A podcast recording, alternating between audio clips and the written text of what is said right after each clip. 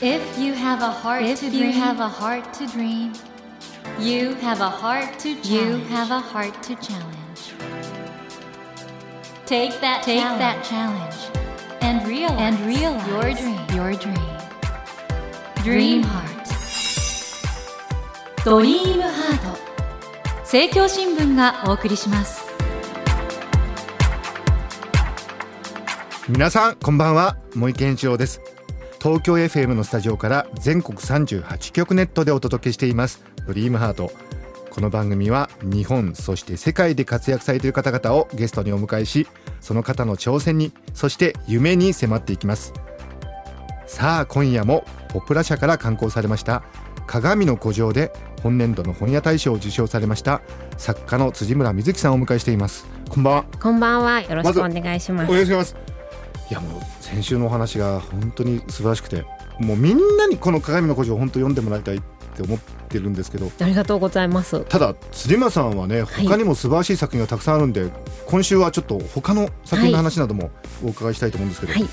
なんと来年作家デビュー15周年あ、そうなんです。なんですねはい。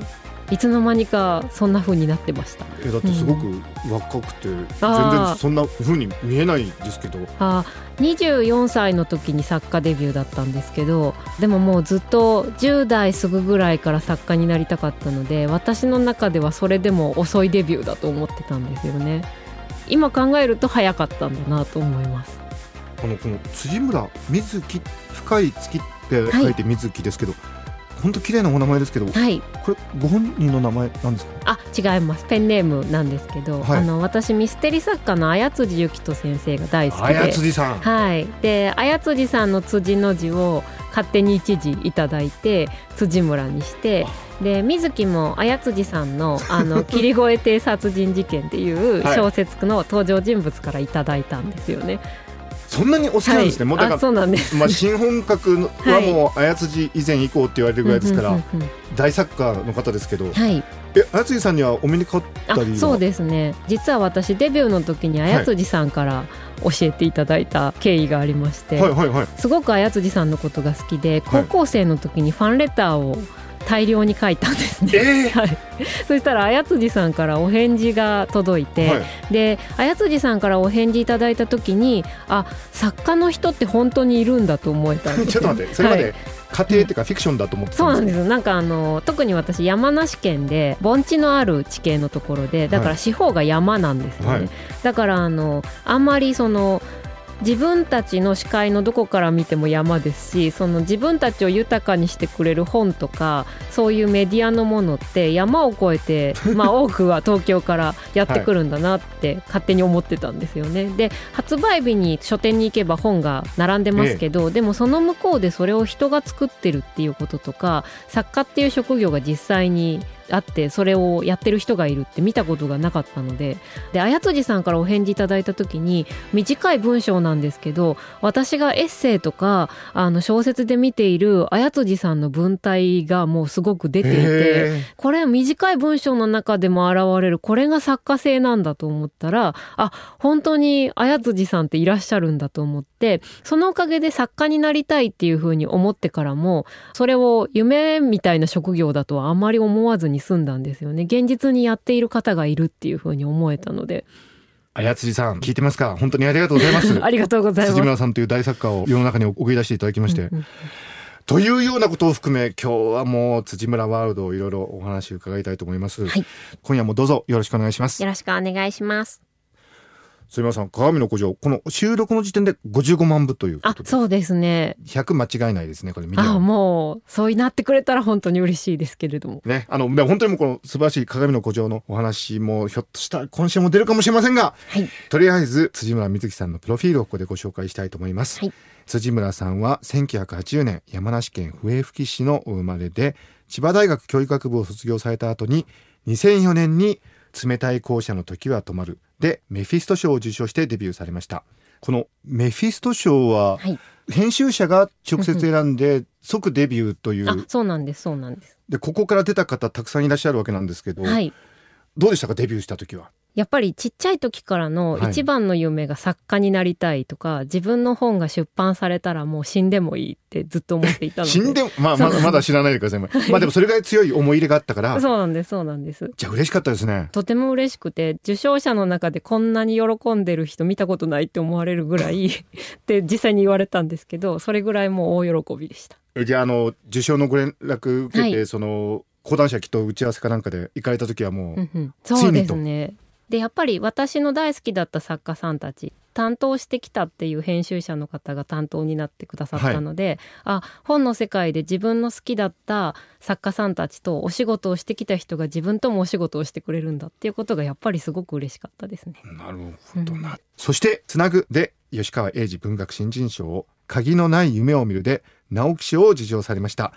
あの山梨出身で直木賞っていうと、林真理子さんを思い出すんですが。そうですね。あの林真理子さん以来だって言って地元で湧いていただいて。はい、ただ私も受賞した時に林さんが選考委員してくださったので、はいはい。はい、そのことにもなんかすごいご縁を感じて嬉しかったです。確か選票で林さん、激推しでしたよね。女性について書いた話だったので林さんが厳しいことをおっしゃって落とされるなら本望だと思って送り出したところがあるんですけど、はい、地方都市に暮らす女性たちの苦しみとか痛みとかそういったものが本当にうまく書けているっていうふうに言ってくださって本当に嬉しかったです。ね林大先生が本当にそういう激賞したその直木賞受賞作が鍵のない夢を見るという作品です。その他氷のクジラ僕のメジャースプーンスローハイツの神様島は僕らと派遣アニメなど多数のご著書があります。ということなんですけども、はい、辻村さんファンの間ではどうも辻村さんの中には黒辻村、はい、白辻村がいるという風評があるようなんですが、はい、私ねこの直木賞を受けられた「鍵のない夢を見る」これ、もしですよ、鏡の古城を読んで、次に鍵のない夢を見る。それを読むっていうことがあったとすると、はい、油断してるとやられますねこれ。あそうですね。かなり作風が違うので驚かれる方もきっといるだろうなと思います。であの、うん、この「鍵のない夢を見る」ってもう芸術小説ってことって短編の連作で、はい、しかもつながってるようなつながっていないような、はい、しかもその、うん、それぞれの人生がなんかちょっと揺らぎ、はい、壊れていくような予感っていうか、すごいですよね。そうですね。地方都市に暮らしている女性たちが、ちょっとささやかな夢を見るだけなんですよね。うん、いいママになりたいとか、結婚したいとか、うん、なんかあの子より自分の方がっていうような、ほんのちょっとしたことが事件につながってしまうっていう小説なので、ね、でも読んでいただいた方の中で、自分の中のその黒い良くない気持ちっていうのを、あの自分だけじゃなかったんだっていうふうに思って、救われましたっていうふうに言ってくださった方がいたりして。黒辻村全開ですよね、うん。はい、いやありがたいです。でも一方でだからそういう本当になんかこれは芥川賞でもいいんじゃないかというような芸術的な作品もありつつ、はい例えばこの「氷のクジラ」というのは、はい、これは、うんうんある漫画家の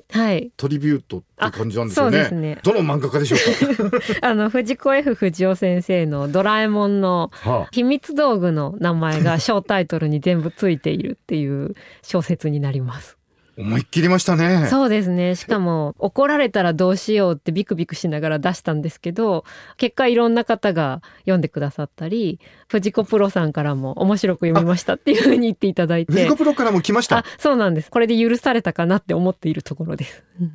はい、そしてこの派遣アニメという作品のこの派遣というのは、これちょっとみんな字面見るとあの派遣社員の派遣かなとか思っちゃいますけど、ね、これは？はい。実はあの覇者の権利の方の派遣です。あ派遣を争うとか。そうです。派遣を取るの方の派遣です。これでどういう作品なんですか、うん、派遣アニメあのー、今多分深夜アニメがすごいたくさん作られていて、ね、ワンクールも100近くみたいな感じなんですけど、はい、そのアニメの中で一番売り上げがあったアニメのことを派遣アニメって呼んでいるっていうのを聞いてアニメ業界のお仕事小説が書いてみたいと思ったんですよね。はいはいはい、そんなところから初め多分その派遣社員とかそういう方のイメージを持たれるんだろうけど読んでいただくと分かるっていう内容にしたいっていうところからスタートした小説です。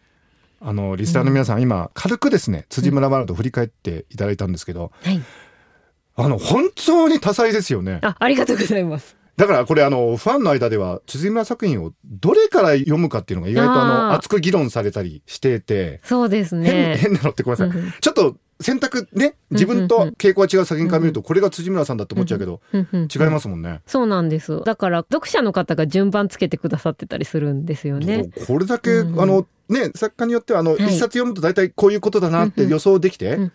次の作品もああまたっはい。ていう方もいらっしゃいますそれはそれでいいんですけど、うんうん辻村さんの場合ね、はい。そうですね。で、ただ鏡の古城はがい今までいろいろ書いてきたものがうん全部少しずつ溶け込んでる感じがするんですよね。はいはいはい黒辻村って呼ばれるような部分も、あまあちょっとありますもんねそうなんですよ。人の無神経さとか、はい良かれと思ってしたことが人を傷つけてしまうとか、はそういうことも溶け込んでるので、ここを入り口にしていただけるといいのかなっていうふうに思います。皆さん結論です、一冊目もしね、辻村ワールドに入りたい方は鏡の古城から読みましょう。ありがとうございます。ここからいろいろ分かれていけばそうですね。いいですよね、はい。うんうん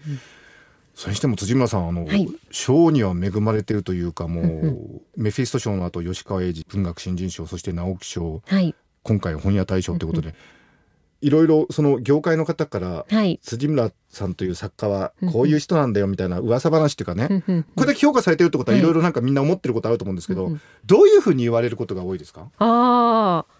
普通ですねって言われることが結構多くて。はい。どういうことですか？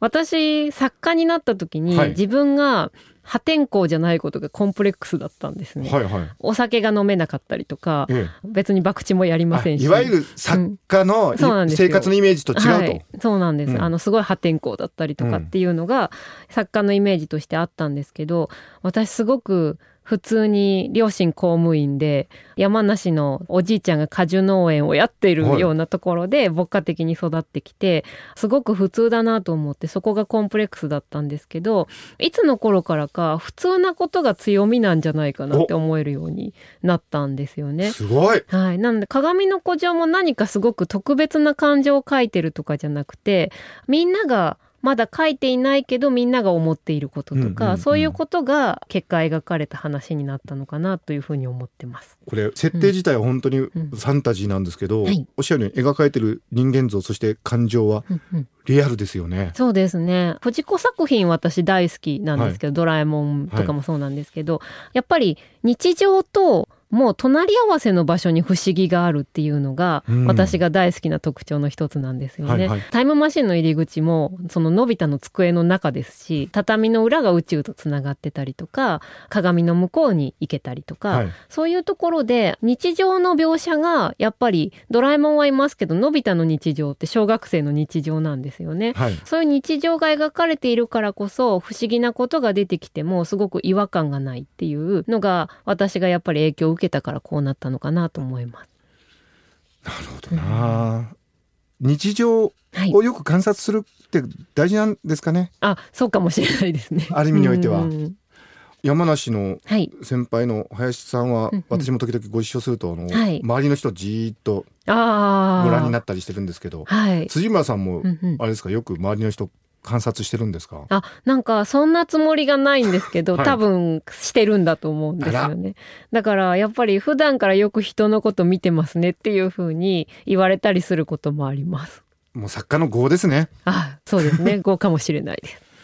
あの辻村さん大学は教育学部だったわけですけど、はいこれは先生になろうとかそういうあ、そうな気持ちも？んです。なんか、ちっちゃい時から学校があんまり楽しくなかったはずなのに、うん。なぜか自分は学校っていう場所にすごく興味があるっていうのがあって、え先生になって戻ってくる気がするみたいに思ってたんですね。えで子供の時に読んでいた「赤毛のアン」のはい。主人公のアン・シャーリーとか、はい。あとあのその作者のモンゴメリさんとかが結構あの学校の教師とかをしながら創作をしていたっていうのを読んで、あそんな感じに作家だけになるっていうよりも最初は教師をやりながらっていう道も考えてたんですよね。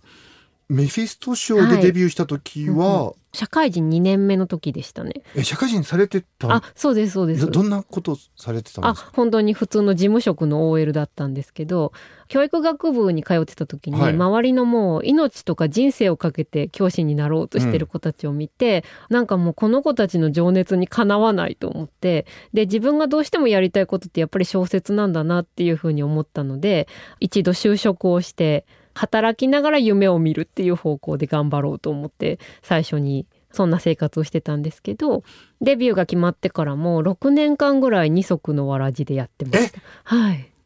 そうだったんですか？そうなんです。だから夜と土日に書く生活っていう感じでした、ううん。んなるほどな、だからもう今やもう本当にまあ出版界の大スターになってる辻村さんですけど最初はそんなね、はいまあ当然新人時代もあったということで、本当僕辻村さんの作品読むたびに小説でねこんなに書かれてきてんのに、はい。まだこんな新しいことがあったんだってあ驚くんですけど嬉しいです、うんうん、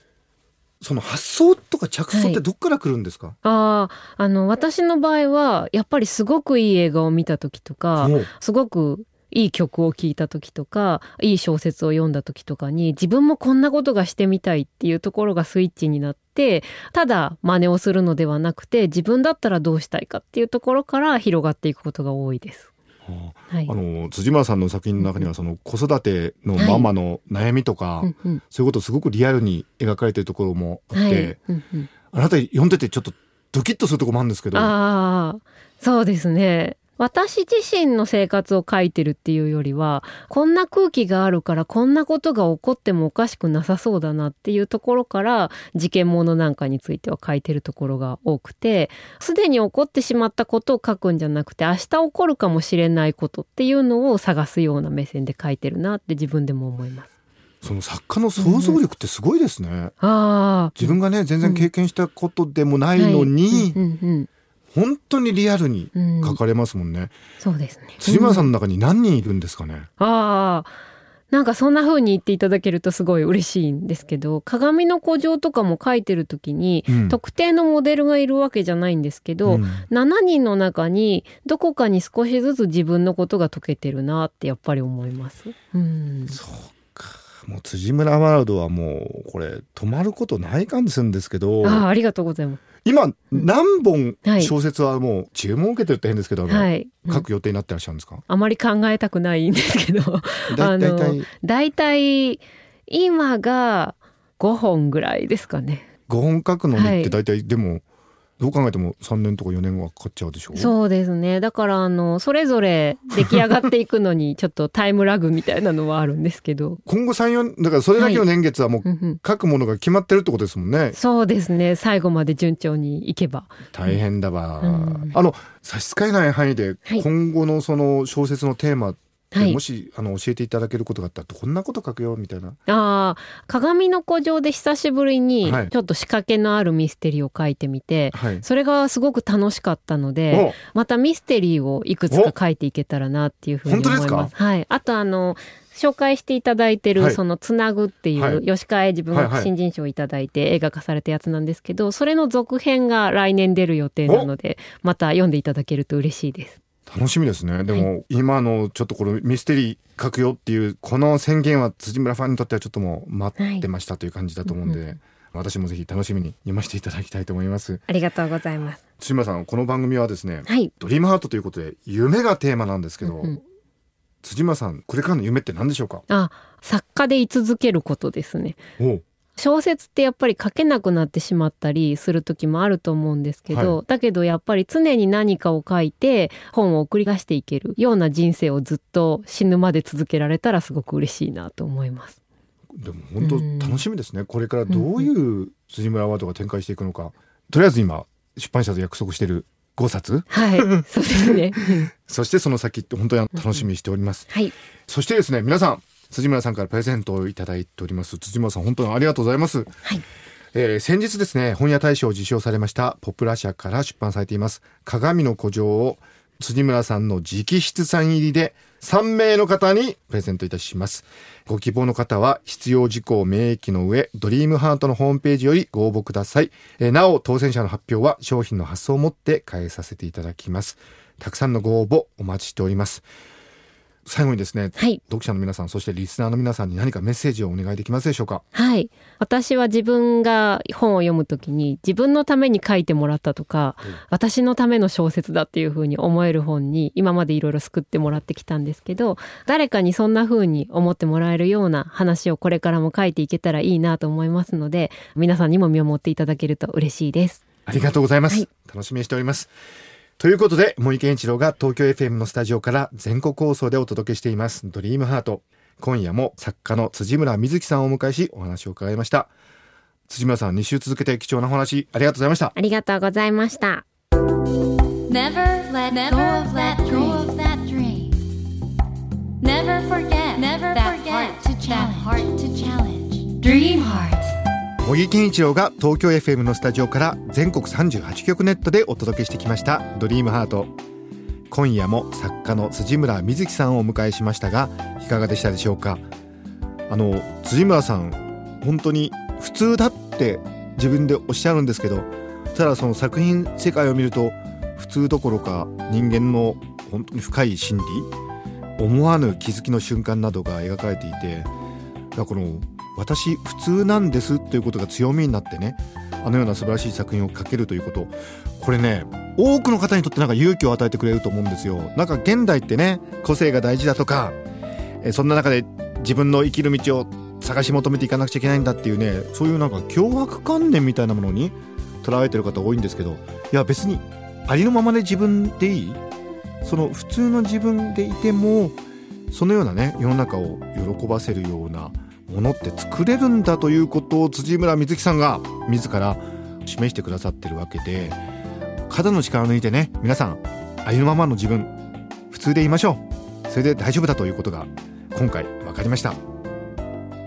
さてドリームハートのホームページでは本屋大賞を受賞されました鏡の古城に辻村さんの直筆サインを入れてプレゼントいたします。ご応募はドリームハートのホームページからお願いします。